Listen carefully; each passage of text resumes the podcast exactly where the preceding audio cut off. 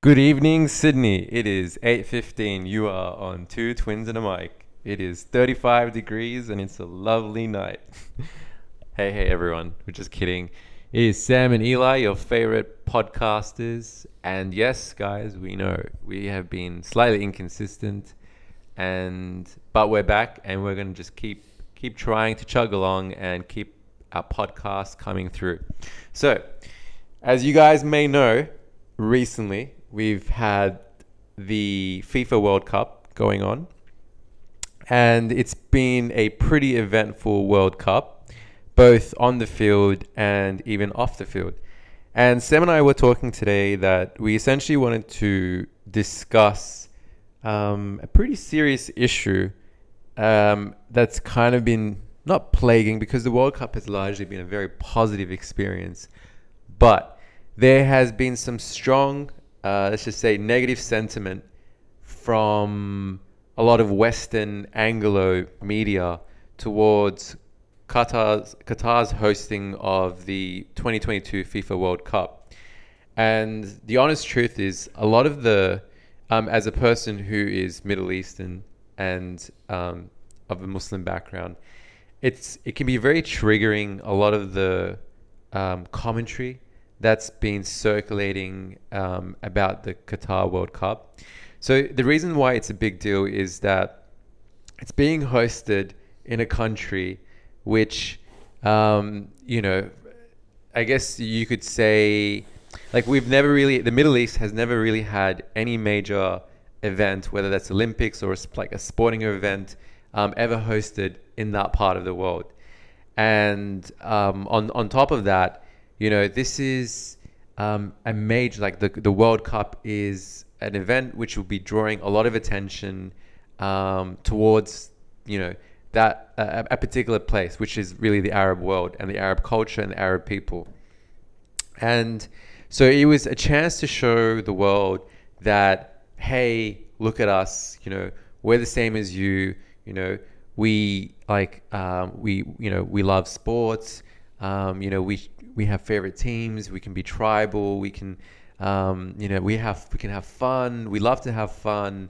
Um, just basically humanizing the Arab world, and um, unfortunately, it seems like um, there was segments of society, specifically Western Anglo society, that didn't want that representation to be out there and basically went about sabotaging um, the games from the start.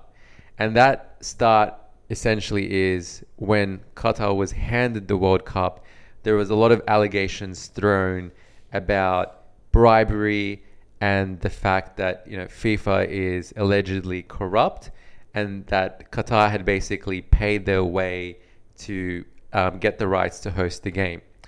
And that's a very unfortunate statement because um, a lot of people's arguments about why Qatar shouldn't host the World Cup centers around some, some let's just say like moot arguments about, for example, the weather. The weather is too hot. I'm not too sure what it is about Anglo people or Anglo-Western culture and their obsession about weather, right? So they were saying, you know, Qatar is a hot climate. Um, you can't host games there. Plus, they said that that part of the world, which they're saying the Arab part of the world, um, doesn't have a soccer culture. And I guess if you're Middle Eastern, you understand that the Middle East doesn't have any other national sport besides soccer or football, right? I'm using the words interchangeably here. So it's just it's a it's like it's almost a completely ridiculous argument because they're more fanatical about soccer than say Australians who let's be and Australia was one of the Australian media, I should be clear, and segments of Australian society that you know they're like Australia, who had also been um, bidding for the World Cup, didn't get it, so they they were just like, oh, you know, we were Australia was shafted, like we we should have got the World Cup. You know, Qatar doesn't have a, a, a soccer or football culture, which is a completely ridiculous argument because you know, it wasn't so long ago that in Australia, Australians, Australian media, they used to demonize soccer. They used to basically call it a wog sport, and a wog sport in the sense that you know it's it's for ethnics. Like they they literally would, um, you know, like almost be very dismissive and um, it's it is the fifth most popular sport in Australia, um, but it, it's in a sense they were just so rude about it, right? And then like you know, Australian the Australian team is doing so, like has done really well. They made it to the round of 16 in, in 2022, and even in um, what was it 2006, we made it to round of 16. Like it's it's becoming, and especially because we we have a, a, a larger immigrant population, and the kids of you know, and also like Australian culture is becoming more um, inclusive towards soccer. So it was just it's really unfortunate because you know the soccer or football culture has existed um, in the Middle East a lot longer than it has in Australia or even in America, right? Not not not to say England or the UK because that's where soccer was invented, right? But um, it was just it's just it was just so rude. Um, and then the other argument that um, the reason why Qatar can't host it was you know, centered around, you know, issues around human rights. We'll get to that in a second. Plus, um, uh, so human rights, which is inclusive of like slave labor, um, LGBTQI stuff, um, and yeah, I think those were pretty much the three dominant arguments.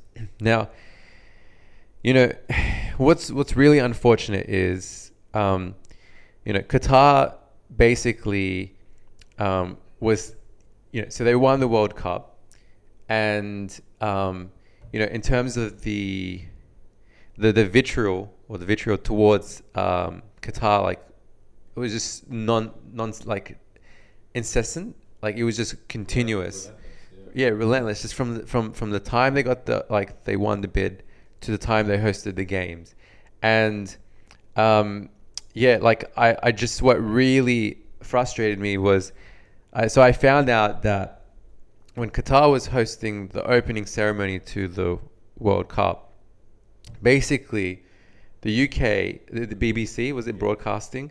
Um, the opening ceremony, they decided not to broadcast the opening ceremony to the World Cup in protest uh, because they said that you know Qatar does not or it criminalizes homosexuality in their country, and I'll get to uh, that that breakdown analysis in shortly.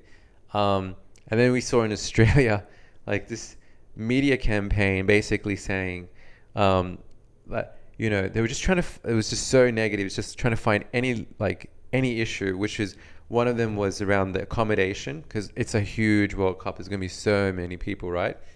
So they were just saying. So basically, what Qatar did was they um, there was certain premises where they built uh, they placed container ships and they rigged out those container ships into like um, basically hotels. And in, you know this is five. This is Qatar, so it's everything is five stars. So they did a really good job in terms of fitting these container ships uh, container ships out and building the site and the venue, and you know it looked really classy and really good.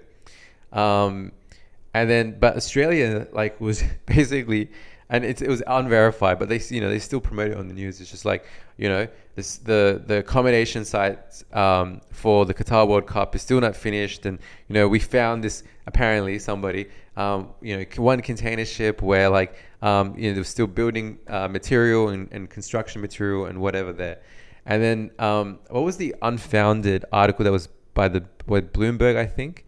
Um, basically, I'm trying to remember which was proven not to be correct. Um, do you do you remember?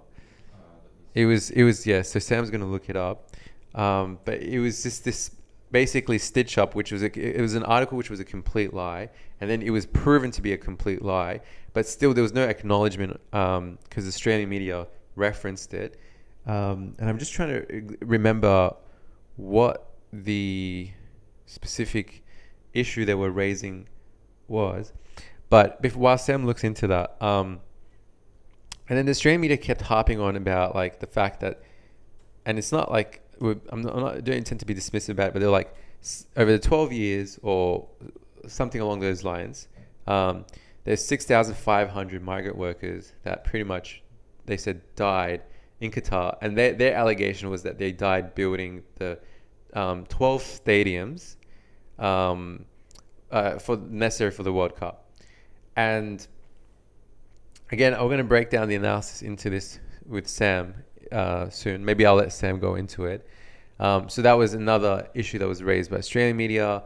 Um, and then like you know we had the German team and um, the UK team like wanting to wear the One Love armbands, and Qatar's like no, you know our values do not align with homosexuality. And then there was also the issue around Qatar.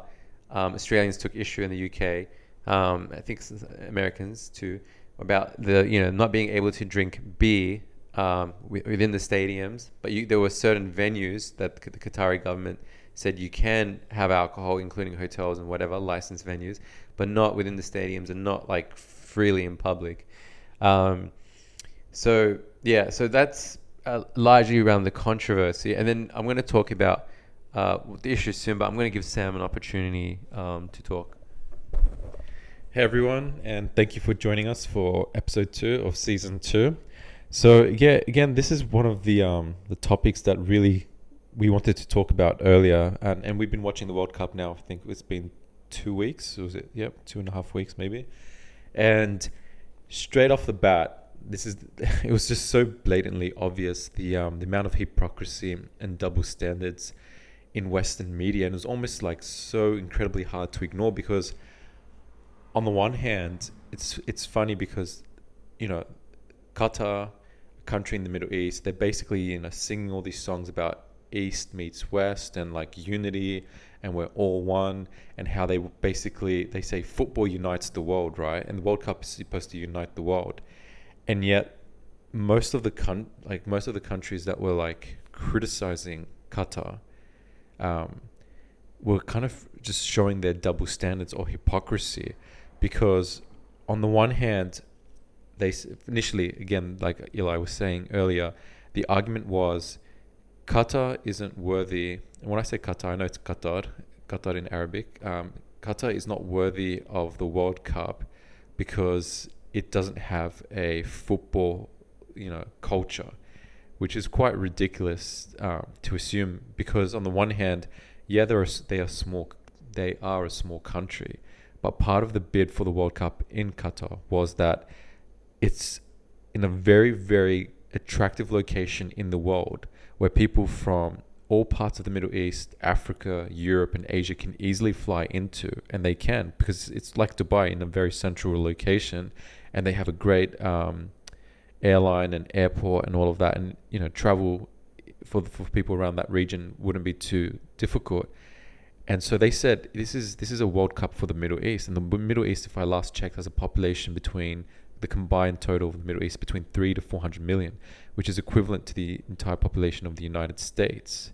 So obviously they are able to um, draw crowds, and the funny thing is, um, I think what Eli was referring to earlier, I didn't find it. They were saying that the um, there was like in the lead up to the World Cup, or just a few days before it actually began, you had these um, fans um, out on the streets of Qatar, you know, like wearing, you know, the Argentinian, um, what do you call it, like gear and, and um, flag, yeah, fan gear, and the you know the Spanish and and Portuguese and all that. And this is this is how you know the the the, the hypocrisy and um, double standards of Western media, because you know they're saying Qatar is basically exploiting you know cheap labor and whatever and you know they're not really fair. But and they were saying like all these fans they're like they're not real fans of Argentina, Spain or Brazil because they're basically South Asians. So they were like you basically paid a bunch of brown people to go out into the streets of the um, of Qatar in the lead up to the World Cup because they said they knew that they didn't have um, a football following or like a, a vibe or or, or kind of a scene that would make the World Cup feel authentic and real. And so they had to pay a bunch of brown people to do so. And because the comments online were incredibly derogatory, most of them were from like, you know, Western developed nations. And they're like, wow, I've never seen Brazilians that look like that or Argentinians or whatever like this. And, and they'll be like, this is more like a Bollywood, whatever, um, kind of theme or some, some derogatory comments, which I don't, I don't want to make anyway. Um, and I just thought that was, was, was ridiculous because on the one hand, you know, they have a very large migrant population there. Most of them are coming from South Asia. And that's not to say that people from South Asia can't support Argentina or Brazil or Portugal, because many people around the world actually support teams outside of their nations because they don't act- they're not in the World Cup or they've never really made it into the World Cup or they just don't really have a really good team to be in the World Cup. And India happens to be one of them. Bangladesh happens to be one of them. Pakistan happens to be one of them. So why like just the amount of racist derogatory comments um, and then this, this the second part after that was like it was so clear after the World Cup had started. You saw if you just saw all the videos online circulating, the amount of fans from Argentina, Saudi Arabia, Mexico, Tunisia, um, Morocco, like there was just so many. It was it was it was completely remarkable. Like I've never I've never seen in the history of the World Cup um, so many fans from around the world, you know, um, showing such passion, particularly given that alcohol wasn't fueling this this energy, right? It's actually real, genuine passion for the game itself, and all of a sudden, because the media was like, "See, it's going, it's going to flop, it's going to flop," because they can't even get um, real fans.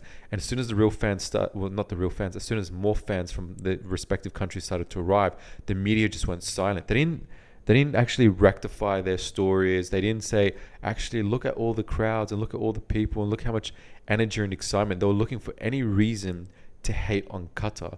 And that's what I really got frustrated with. Again, going back to the opening ceremony, that was one of the best opening ceremonies I've seen. And what are they doing? They're, they're talking about unity and openness, you know, and, and unfortunately, it seems like a lot of Western countries can only fixate on one kind of idea of what it means to be open and tolerant.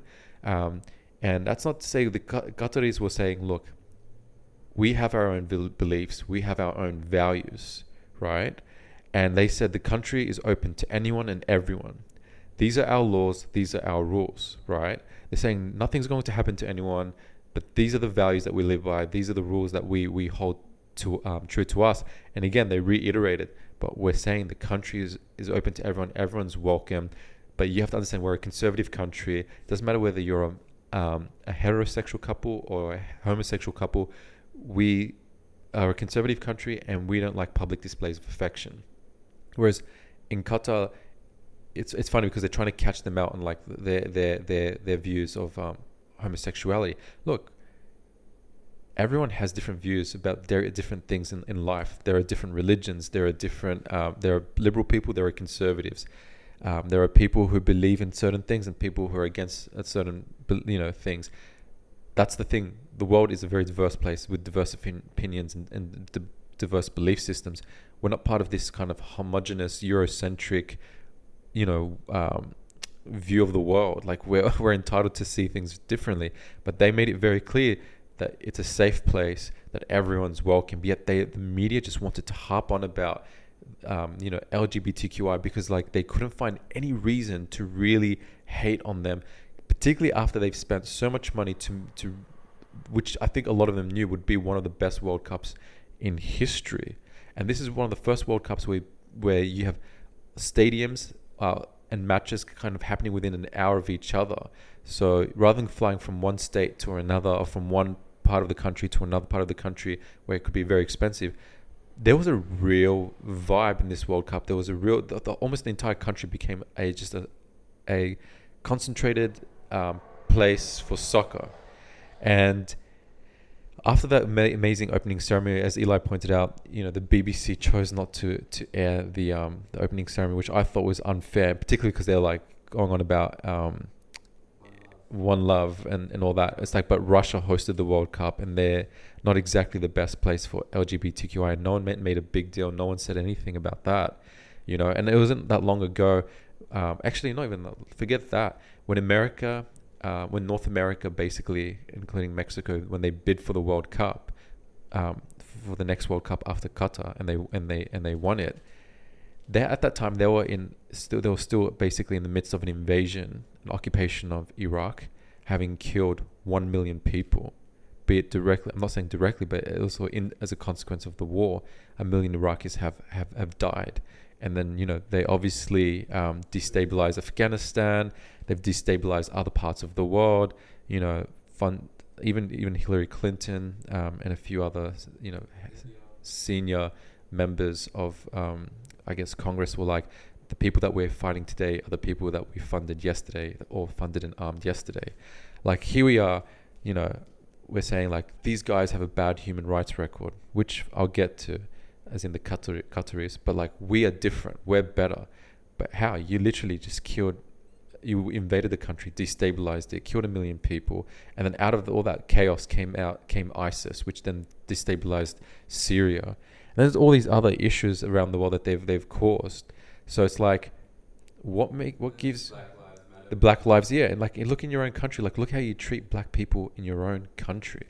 Like you're killing children in the US shooting shooting them basically for like misidentifying them with arms or black people are in, in fairly incarcerated um, you know at a higher rate for the same crimes as as non as, as non-black people in the US um, you know you have all these far right kind of like groups that are kind of existing within the United States spewing like some pretty hardcore beliefs or views. You had Donald Trump basically um, posing a ban on Muslims and painting them all with the same brush. Um, and then you have the Mexican children that were basically being incarcerated without their parents because they're deemed to be illegal immigrants and, and all these issues happening. And then it's like, we're supposed to turn a blind eye because we're being told that, you know, countries like the United States have this moral superiority, you know, and these other countries they just don't know what they're doing and they're and you know they're they're just they're terrible with human rights. At the end of the day, Qatar hasn't punished anyone for being homosexual. It hasn't he hasn't he hasn't done anything to prove that it was going to um, enforce any laws that would be considered draconian or harsh in its, in its history before the World Cup or after the World or during the World Cup. It hasn't happened. It hasn't happened yet. In the US, you have all these issues with abortion and all of that stuff. So like, why are we why are we sitting here pretending that you know where like countries in the West uh, you know have this kind of moral superiority or, or they're, they're moral high horse and they they know what human rights are and they they're the ones who kind of set the standard for what's right and what's what's wrong and that that was incredibly frustrating. And the final point before I give it back to Eli was the issue with this is how misleading the media is. And now I know to never really trust the media as well like they kept harping on about 6,500 migrants. This is this is the whole issue with labor labor conditions in Qatar. I'm not saying it's it's great and they've improved a lot. And they have been improving. They said 6,500 laborers have died in Qatar as a result of the World Cup, which is complete lie because what they what they wanted this is how they manipulated the actual facts. So Qatar got the rights 12 years ago. In, in the in the 12 years in the lead up to the World Cup, 6,500 laborers have passed away. They they never they, they never said they passed away in uh, because of the World Cup or building the stadiums or poor conditions. The actual figure said 6,500 laborers have died on job sites in Qatar. So Qatar has 2 million laborers that are work that were working in the country at one point in time, and I think they still have two million laborers um, in the country. So if six thousand five hundred people have died over twelve years, that's 0.03 percent. 0.03 percent, and not only that, they've died of natural causes, right? Not there's, a there's a natural attrition because the natural death rate I can't, I can't remember. It's I think it's about three percent. So you, so those figures are 0.03 the natural um, death attrition rate is 3%. So I don't know what, what, what they're trying to point out or what, what, what, what, what conclusions they're trying to make, but I found, found, found it to be incredibly misleading and deceptive. Again, they're just trying to find any reason to say they don't deserve the World Cup. They're not going to host. Um, they're not going to be good hosts, or or they don't have the culture, or they don't. But like they've proven that, if anything, they have a um, they basically have managed to attract so many fans, real fans from around the world. They have managed to create a World Cup that's very family friendly and woman female. and female friendly and safe. They've managed to create a World Cup where there's no violence, there's no drugs, there's no hooliganism, right?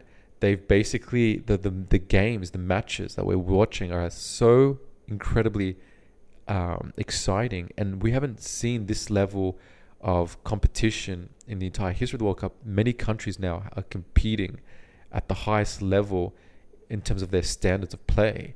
this is no longer a game for just the Europeans or even the South Americans. This is a game for the entire world. And the, the countries like Morocco, like Saudi Arabia, Korea, Japan, Croatia, and all these, they've shown that the, the we are to be um, feared. Like we are real competition in this in this in this game.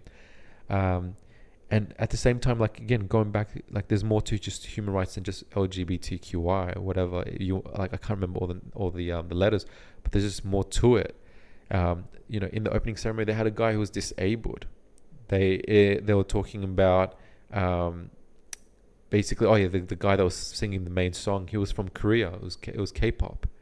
You know, it wasn't some Eurocentric view of the world as well, and that's what that's what it's like. This is a very inclusive World Cup but they just, it seems like the fact that a Muslim Middle Eastern country is hosting it, you know, is just this terrible, con- this terrible outcomes. Like, God, how dare the Arabs show that they are like normal people and they're not violent, they're not aggressive, they're not warmongers. How dare they show us that they're not these war torn countries or these narratives that you know they're controlling and abusive towards their women and they don't know how to have fun and look at these dry countries right how can they possibly have an exciting event without alcohol? It's like, but they can because they have that passion and spirit for soccer, because they have um, this this kind of like natural um, level of excitement that they can kind of tap into without having to be inebriated. And they showed the they they've just literally showed the entire world that we can all come together and we can all have a good time without having to rely on basically drugs. And that's what alcohol is. It's a it it it, it it's a drug. It's a it's not a stimulant but a drug. So i want to touch on the 6500 migrant laborers and break like talk a bit more about that. So i just want to say like hypothetically here right let's say that the 6500 laborers did die as a result of construction um, in, in Qatar. So what what I find almost um, I'm trying to think. It's it's the right word isn't hypocritical, but almost illogical, right?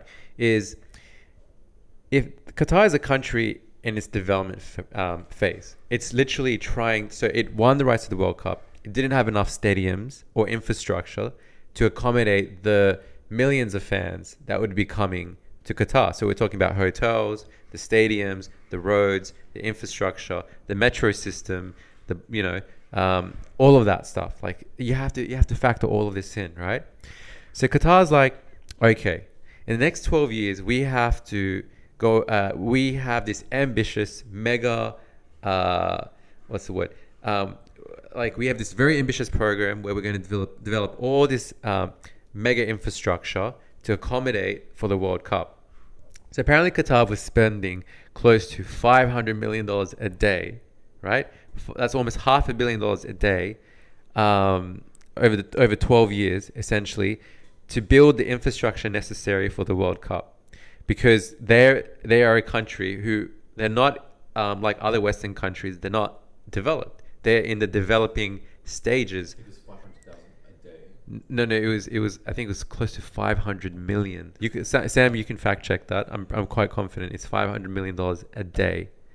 Um, so if you just think about it, they're building all this infrastructure, right? Naturally, like there will be, um, you know, safety. Um, unfortunately, that is to say, there will be accidents on site. Like you're, you're, it's such an ambitious program and you're trying to build things in such a short period of time, you know, there there are bound to be, um, unfortunately, safety incidents, right? So, if you look at the history of the developed world, whether it's Australia, whether it's the UK or America, like for example, 500 million a week, sorry, not a day. Um, so um, what I want to say is like, for example, the Sydney Harbour Bridge, 106, as far as we know, 166 people died building Sydney Harbour Bridge. You know, which in in in terms of scale, it's you know uh, compared to what Qatar is doing, right? Like we said, building like huge amounts of infrastructure. 166, like you scale that over a number of times, you know, you're naturally just going to get um, people, you know, dying on site, and it's again it's an unfortunate reality. And yes, does Qatar have um, labor safety standards, or historically had labor um, or say like work safety um, issues, workplace safety issues? Sorry, that is to say. Um, yes, that's correct. But Qatar um, underwent a number of labor reform programs, and you know, and this was in working with FIFA to essentially meet, um, you know, essentially global standards, Western standards. So the idea is they were making the effort. They were like, "Yep, we hear you, and we're going to rectify this problem, and we're going to work towards it." You know, just like how all other developed nations, Western nations, over the course of their history, had that period to essentially get to where they are today in terms of the labor safety standards. And then on, on, on top of that, um, you know, they were saying, well, the the laborers, you know, who've, who've, who've essentially, um, unfortunately, lost their lives, you know, they've they've been left destitute, right? So then they basically said to the Qataris, that is, um, these Western nations, we need you to develop a fund to compensate them equivalent to the earnings that the winning team will get in the World Cup, which I think is close to like 420 million dollars, is the winning the amount of money that you win. Um, so the Qataris set up a fund, a compensation fund, um, for those workers who get injured or, or you know are left destitute, like their their, their families left destitute um, as a re- result of workplace safety incidents of I think close to 320 million dollars, right? and and they've and they've they've actually given out um, a lot of this money out. So it's not like it's just a promise and nothing was like almost an empty promise is what I'm trying to say. So again, the idea is look, Qatar is not saying we're not perfect, but we're essentially trying to get to where we need to be, and it, you know this is this is this is stuff that needs time. Like you, but again, like Sam was saying earlier, it just felt like everyone's just like, no, you see, Qatar has human rights issues. It's like yeah, they've acknowledged that and they're saying this is what we're doing to address it, right? So this is this is why it's it, this is like why it looks so ridiculous from a non-Western Anglo perspective, right? And then on top of that, like the, the Anglo world has this very Anglo-Western world has this very uh, interesting way of looking at human rights and labor standards because we will wear Nike shoes, we will wear um, shirts like for, for example we have Target and Kmart that essentially cost five dollars to make and that are made in Bangladesh or even any any piece of clothing where whether it's sportwear like Nike Puma everything is made generally in a third world country right? Because what we've done in the Western Anglo world is we've outsourced um, manufacturing right of these items like for example the iPhones which get manufactured in, in China to these countries. Not to say that China is now a third world country, but we will many we'll outsource them to these these countries where they have very, as Sam was saying, lax labor laws, right? And like we've we've seen numerous stories about factories collapsing on workers in Bangladesh, right? And it's just like, but we will ignore the fact that you know we're doing this and we're purchasing these or consuming these items and purchasing these items. We'll ignore this and say we'll adopt the moral high ground. You know, no, we, we don't have any any blood on our hands. No, we, we do everything the right way, right? It's those it's those it's those Middle Eastern, it's those Arab like the Arab countries. They're backward, but all you've literally done is, um, again, as we were saying, is you've outsourced the issue to to remove yourself, absolve yourself of any accountability, and say, no, that's on them. It's on those countries to basically fix their labor standards. Well, you're essentially enabling them to continue those practices because it's basically a race to the bottom. The, the multinational corporations say we will go to whichever country has least, the lowest labor standards because we need to manufacture items at as cheaply as possible so that we can have high degree like our profit margins are ridiculously high. And any country that starts to improve its labor standards, for example, Bangladesh or Pakistan, what they, what they essentially will then do is migrate their factories to another country where the labor standards are, are, are lower. So for that, that, I'm pretty sure what followed, it's either it was initially Vietnam.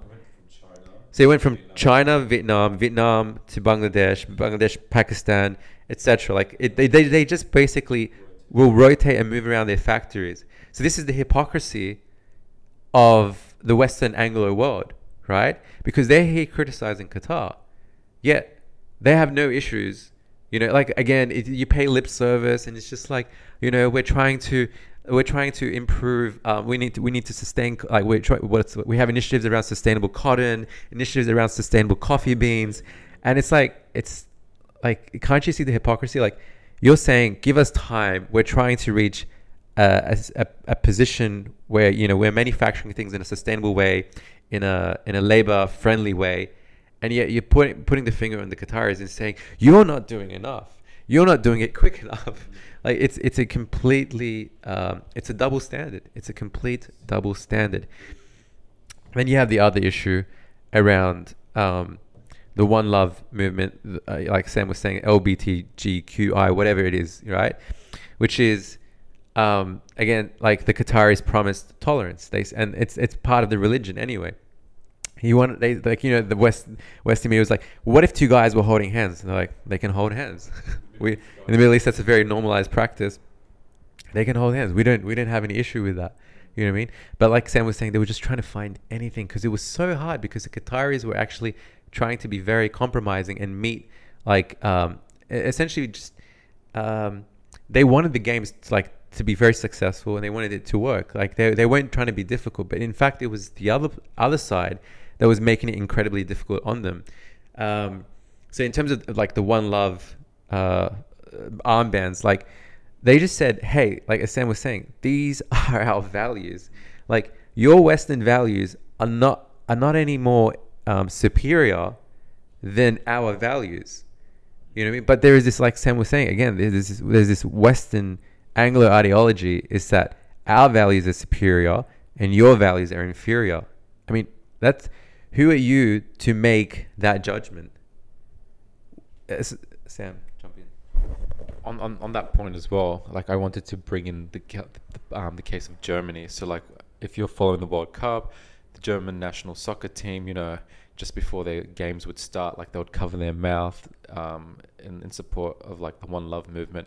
Again, which is fine. Like I'm not like we don't have any issues. Eli and I are like are very open and tolerant. We're just like everyone to each their own you live your life according to your beliefs and your values, and there's there's no issues.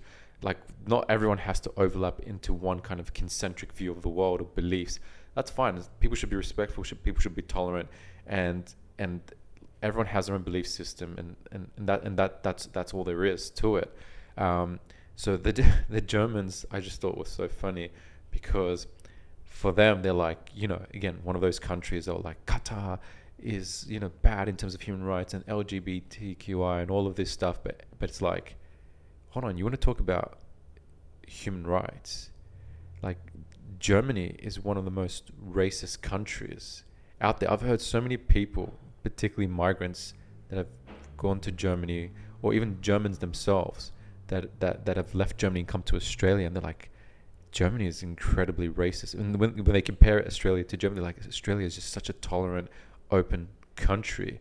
And you don't have to look very far. Like you look at German media, right? You've got refugees coming in from um, from various parts of the Middle East or other parts of the world, like Africa, because of war. Not necessarily war that those countries themselves have caused. It's Western intervention or destabilization that that have resulted in these con- in, in people of these countries seeking refuge abroad, right? And what what what is their response? They dehumanize the other side, you know. And I'm not saying every migrant is perfect. I, I know they're not, but one, they actually term them. They, they, they the way they view them, they don't look at them as like humans, like in the way they did with the Ukrainians. They're like basically they're like some backwater, uncivilized, aggressive, violent. Almost sometimes they imply that they're just like like like like just all a bunch of rapists that, that are making their way to Europe right? And they're just like destroying Europe, which is completely a false narrative. And on top of that, like the Germans want to talk about, you know, like taking advantage of like cheap labor. After World War II, after Germany was destroyed, and to be fair, Germany was the aggressor in World War II, they sought cheap labor. And so basically, they made an agreement with the Turks at the time to, um, to basically bring a bunch of Turkish um, people into Germany to help rebuild the country. And there are Germans today that are like thir- like Turkish Germans today that are third generation that are still experiencing discrimination, racism, and Germans are saying we don't want you people. We want we just wanted you to come in as cheap labor and then leave. And yet they have all these internalized internal issues about immigration, uh, sorry, assimilation and whatever it is that they're trying to focus on or harp on about, rather than say to themselves, but how are we any better than Qatar right now? Because we have people who are third generation Germans and we still treat them like dirt. Where I'm, I'm I, was, I was told that in Germany, only recently last week, someone told me from Germany who's German, right? They said on the resumes in Germany, if you look white, right? Typically in most countries, when you submit your resume, you don't put a photo of yourself. But they say if you have an ethnic name that's not obviously German, but you look white, you, you have a better chance of getting a job if you put a photo of yourself on that resume, right? That that's that's ridiculous. And the other thing is like in Germany, most people rent. Um, they don't own their own homes, and so a lot of people who are who are ethnic don't get actual. Um, they don't get properties leased to them because of their surnames. Because Germans have this sense of like, well, you know, we don't trust um, ethnic people. We think they're like uncivilized. I don't know what the, what what they think is going to happen, you know. Um, but that's that's their that's their viewpoint. And I was like, okay, so like, how about you focus on your own backyard, right? Before, you know that saying they say those who live in glass houses shouldn't be throwing stones. Like, what are they doing? What are they doing? What makes you think? Like, first of all, deal with your own racism. Deal with your own, um, um, I guess, situations where like you have all these these people that are third, second, third generation Germans and you can't even show them the same level of equality as a as a as a as a person who let's say their family have, have, have natural or indigenous to the land which is fine right the world isn't owned by one people or no, no there's, there's nothing to say that this section of the land belongs to these people the world is is open to anyone and everyone these weird borders that we've all drawn and all that stuff doesn't mean that any particular country owns uh, or any particular group of people own a particular part of the earth. and it's a good point. And the funny thing is, like outside of just the Germans, because we also know that, you know, again, the UK had issues, Australia had issues, America had issues with Qatar's, you know, human rights, um, like issues, and it's like the hypocrisy in it is where was your dissent? Where was your criticism when Israel was awarded the Eurovision contest um, a couple of years back? What about the the human rights issues around the Palestinians, the Israeli treatment of Palestinian, you know, um, the subjugation of Palestinians in their own land, um, you know, the imprisonment of Palestinian children, um, just their constant warmongering in in Palestine, you know, the the, the racism in in in in, in just even if you are an um, Arab Israeli citizen within Israel, the the fact that you're a second class citizen, um, yeah, the constant bombardment. Like, why would you give a warmongering nation, aggressor, the Eurovision rights? And where why wasn't the UK BBC? Uh, why did they broadcast? You know, the Eurovision contest. So it's that, that's the interesting question. It's like they, and let, let's actually bring it back um, and in 1966, I, I, believe it was the, uh, the the UK held the, the FIFA World Cup. You know, homosexuality was still um, a crime in in that country. You know, but you still got the World Cup because at that point in time, not to say that Qatar has to change its values. Its values are its values.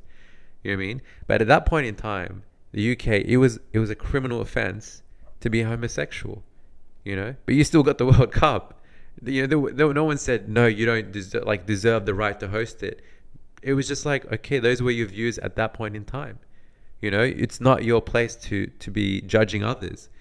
Um, and the other the other interesting aspect is like from an Australian lens is we only recently apolog- apologized to the Aborigines for the stolen generation, for the way that um, you know, for the fact that children were, t- were taken from their parents and basically institutionalized and, and indoctrinated into you know becoming white because we were trying to breed the black out of them, you know, and then yet again we're taking this moral high ground um, around around human rights, and even till this day, like you know, in terms of um, reconciliation and the efforts around Aboriginal people, like it's it's all it's all compensating them. It's all recent. You know what I mean?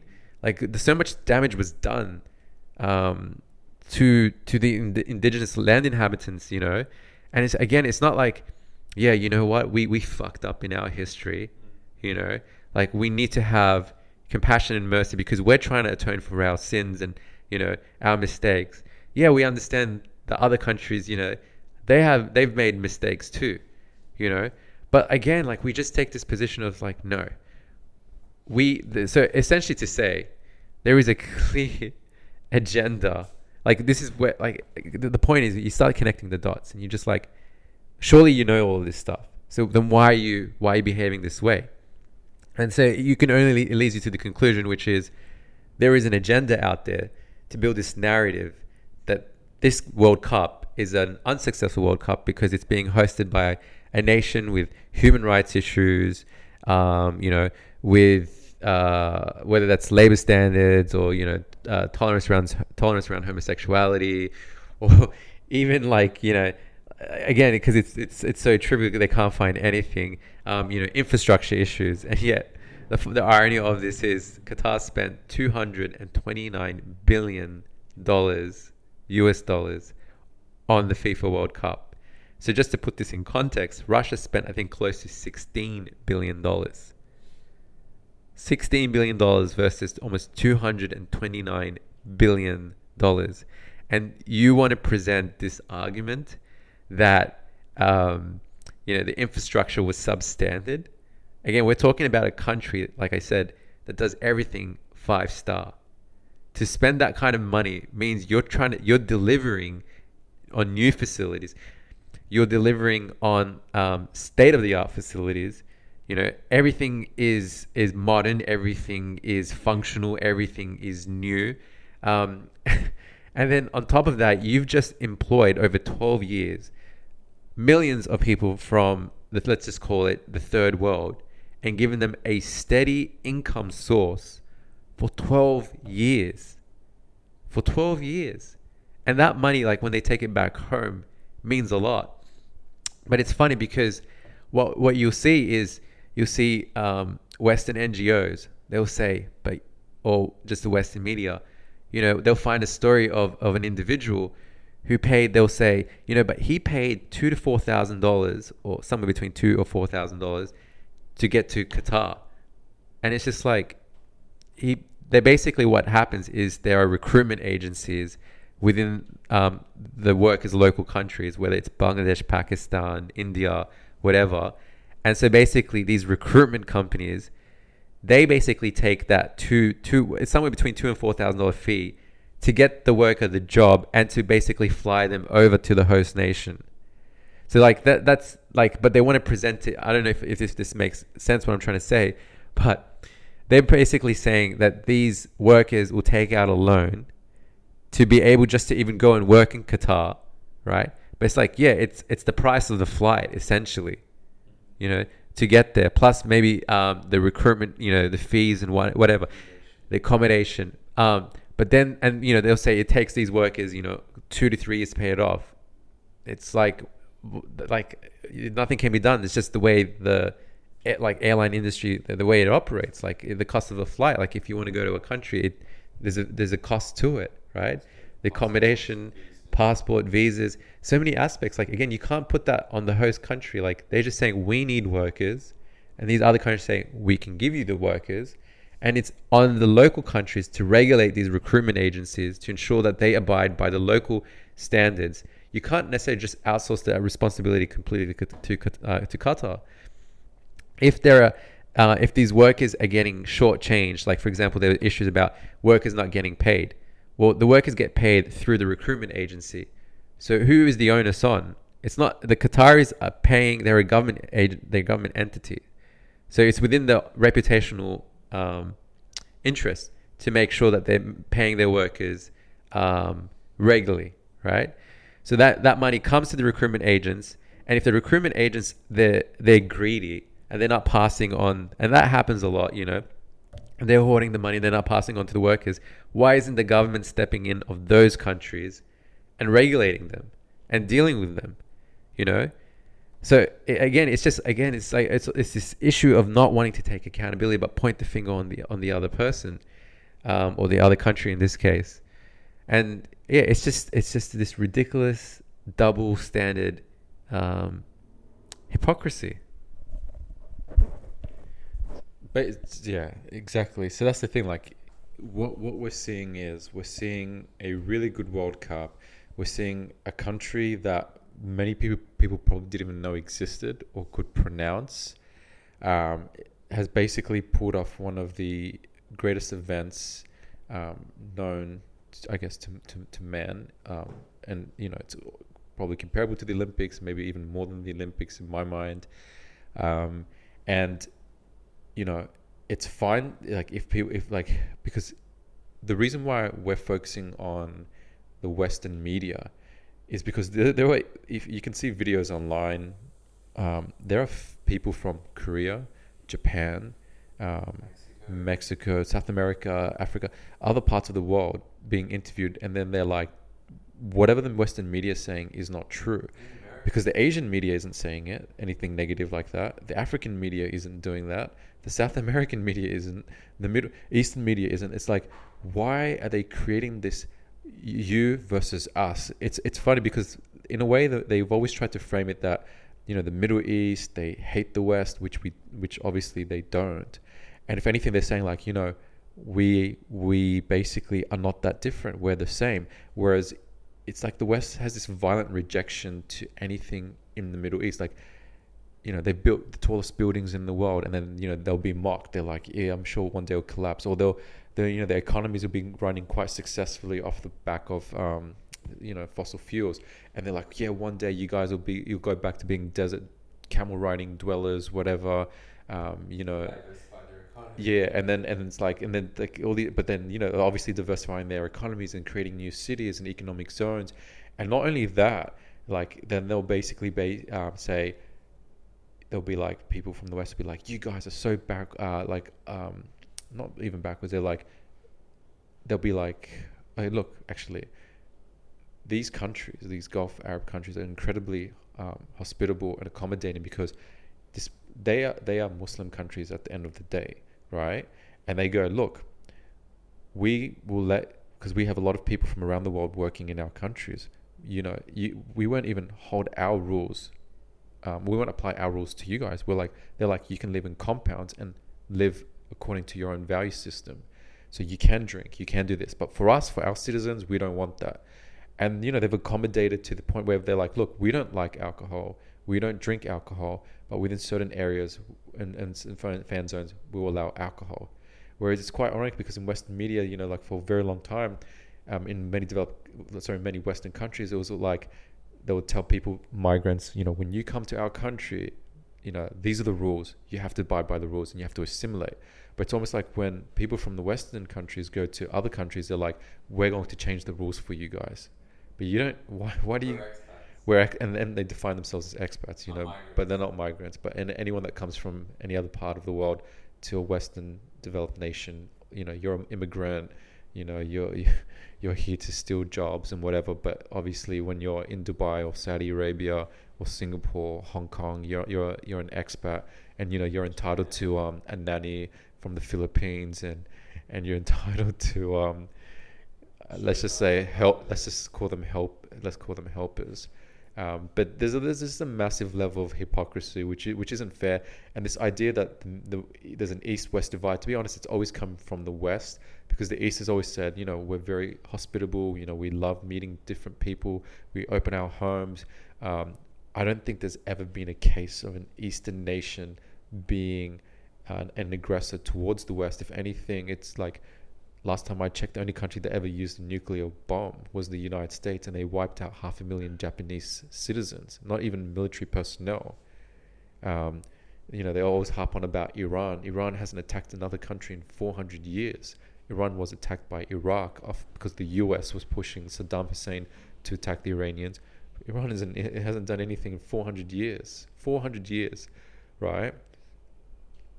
It's like, drop this narrative you know let's try, stop trying to dehumanize the other side stop trying to make the other side seem like like they can't achieve anything or like they're not capable of development.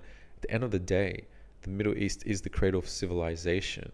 Much of what much of our our, our modern day living and and our, our, kind of our understanding of the world, um, even even the computer that we're running this this podcast on relies on algorithms, which were developed by Al-Khwarizmi, the Arabic, anything that starts generally Iranian or the Persian, yeah, yeah, and then you, there's heaps of like like three quarters of the stars um, in the night sky because of the contribution of the the Arabs to astronomy are named have Arabic names.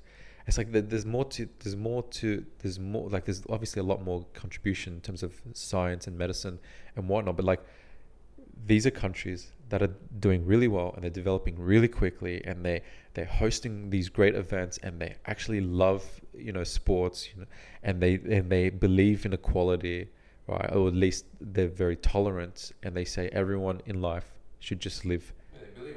Yeah but i believe in equality. No no believe in equality but as in also like to the extent that they might say everyone we, you know we're tolerant we're, we're a tolerant society. We're not saying like everyone has to be like us um, whereas I feel like in the West, the problem is the, the the implication is you have to assimilate. You have to be exactly like us. You can't be different, right? But it's like, how do we expect other countries to be open and tolerant in the sense of saying, hey, you should be open to people from of different faiths, of different sexualities, of different blah blah blah. But yet in the West, for since 2001, 9/11 onwards, there was these these constant debates about whether hijab is is is, is a, should be allowed or or shouldn't be allowed. Whether you know, whether like whether whether like there's certain things I want to say that I probably shouldn't say. But like again, you don't have to look very far. Look in the United States, right? What what happens to um African Americans? When we had COVID, right, the, the Asians in America and other parts of the world, they were like, stop Asian hate. But I thought you guys are civilized, developed nations and you're so. Why is there such things happening, right? Because the last time I checked, I didn't, see, I didn't, I didn't see Asians in, in the Middle East saying, um, you know, we're being discriminated against because of coronavirus, right? It was in America. It was even in Australia. And then you had people online like in videos online, basically um, degrading Chinese, well, not even Chinese people, Asian people, and they're just blanketing everyone as well as being like these disease-ridden people. Like I remember in Chinatown in, in Sydney, Australia, it almost became like a complete dead zone because for some reason people like had attributed coronavirus to the Chinese, and only the Chinese people or Chinese areas could get COVID or spread it. I think the like you see an extension of also this ongoing narrative, Western Anglo narrative of this institutionalized racism within the within their own media and um, to a large degree mindsets. Um, if you want a current example, just look at the fact. So today, the Moroccans um, made it basically to the semifinals in the FIFA World Cup. So we're talking about guys, the first African nation in history to make it to not only the quarterfinals but the semifinals, right? And not only um, an African, first African nation, but an Arab nation, a Muslim nation. And so you would think, wow, you know, this is a big deal. Like, this is unprecedented in history. And not only that, but the Moroccans beat the Portuguese, they beat the Belg- uh, Belgium, Belgiques, Belgium, you know, um, Spain. So we're talking about European powerhouses for soccer for like decades. They managed to basically beat them. Yeah. And so you would think you would go into the media, like let's say Australian media, and you would see, you know, news dedicated, like a page, like with pictures and everything to this moment, like momentous occasion, right? Meaningful coverage. And the irony, guys, is so after the Moroccan Portugal game, there was the England France game. So where do you think what what do you think the dominant coverage was about? The England um, versus France uh, game.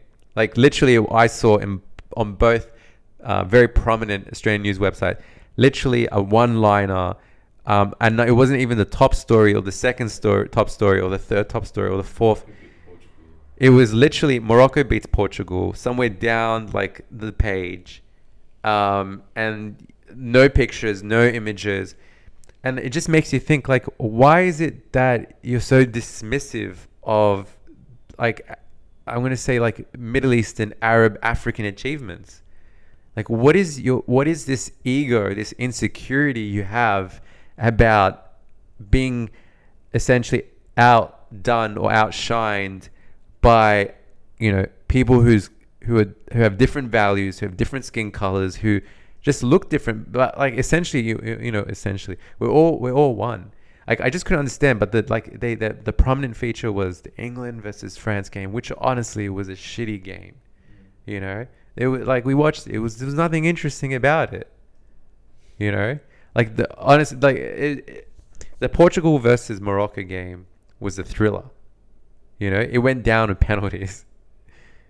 So, sorry, it didn't go down to penalties. That's I'm getting it confused. Um, it was 1-0. The one that went down to penalties was Spain.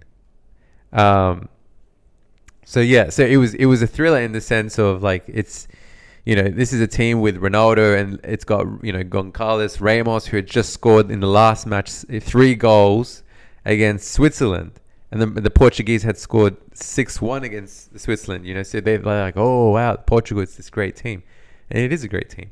But um, yeah, it's just this this lack of acknowledgement towards the success of anything which is not European.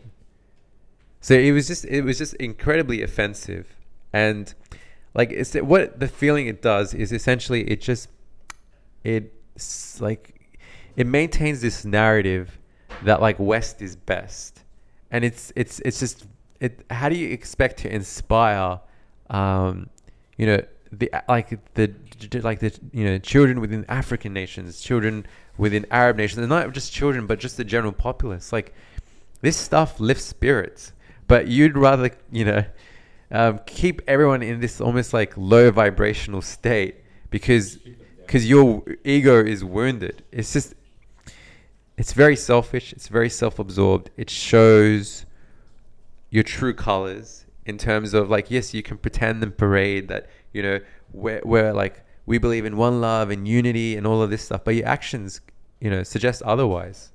You really measure a person by their actions, not their words. So all you do is pay lip service. You know that we're this very open-minded, very liberal, very tolerant, very accepting society, and yet when it doesn't align with your own narrative you just shit on everybody. It's like if you don't want to even give it to the Arabs and the Muslim nation, give it to Africa. you know, like the. But I have to say, one of the commentators was really good. He's a British commentator on the soccer, and he was saying something along the lines of like, you know, it put belief in the. Uh, I have I have to find it. Maybe I'll share it at a later point in time. But um, yeah, that's my spiel on it. Um, I'll pass it to Sam, but I think we we can wrap it up. I'll just summarize by saying, look, it's actually a really really good World Cup. The games are really good. Um, group the group um, group lineups were fantastic. Um, group mat- group stage matches that is, um, and then you have you know there's a lot of commentators now out there who are kind of um, supporting and now changing the narrative, which which I'm happy about because I don't want to just be negative. Piers Morgan, who I personally don't like, um, you know, he's been a very strong supporter, and he's, he's saying like, you know, this is a great World Cup, and he's he's kind of catching up the hypocrites and and the double standards, and you know, a lot of people who um, are like senior officials, part of FIFA, or high-ranking members um, of this, you know, kind of this football soccer community, they're saying this is one of the best, probably, yeah, it, it is more or less the best World Cup in in history, um, and the reality is you're seeing that kind of deafening silence. Even even if even if it's no longer the negativity it's it, it's better to have that silence than the negativity. Um, because now people now people who are like harping on about Qatar and trying to bring down you know a very happy occasion momentous occasion are just being silenced purely by the, the, the greatness of the game and, and the hosts and, and what they've achieved you know um, and good good on Qatar for like pushing through through all the criticism and, and hate I personally don't know how how they managed to get through it um, so graciously. But their their leadership is is you know quite impressive, and I, I imagine even greater things coming from this country um, in in the near future. So thank you guys, and thank you for listening, and and we will look forward to um, seeing you next time.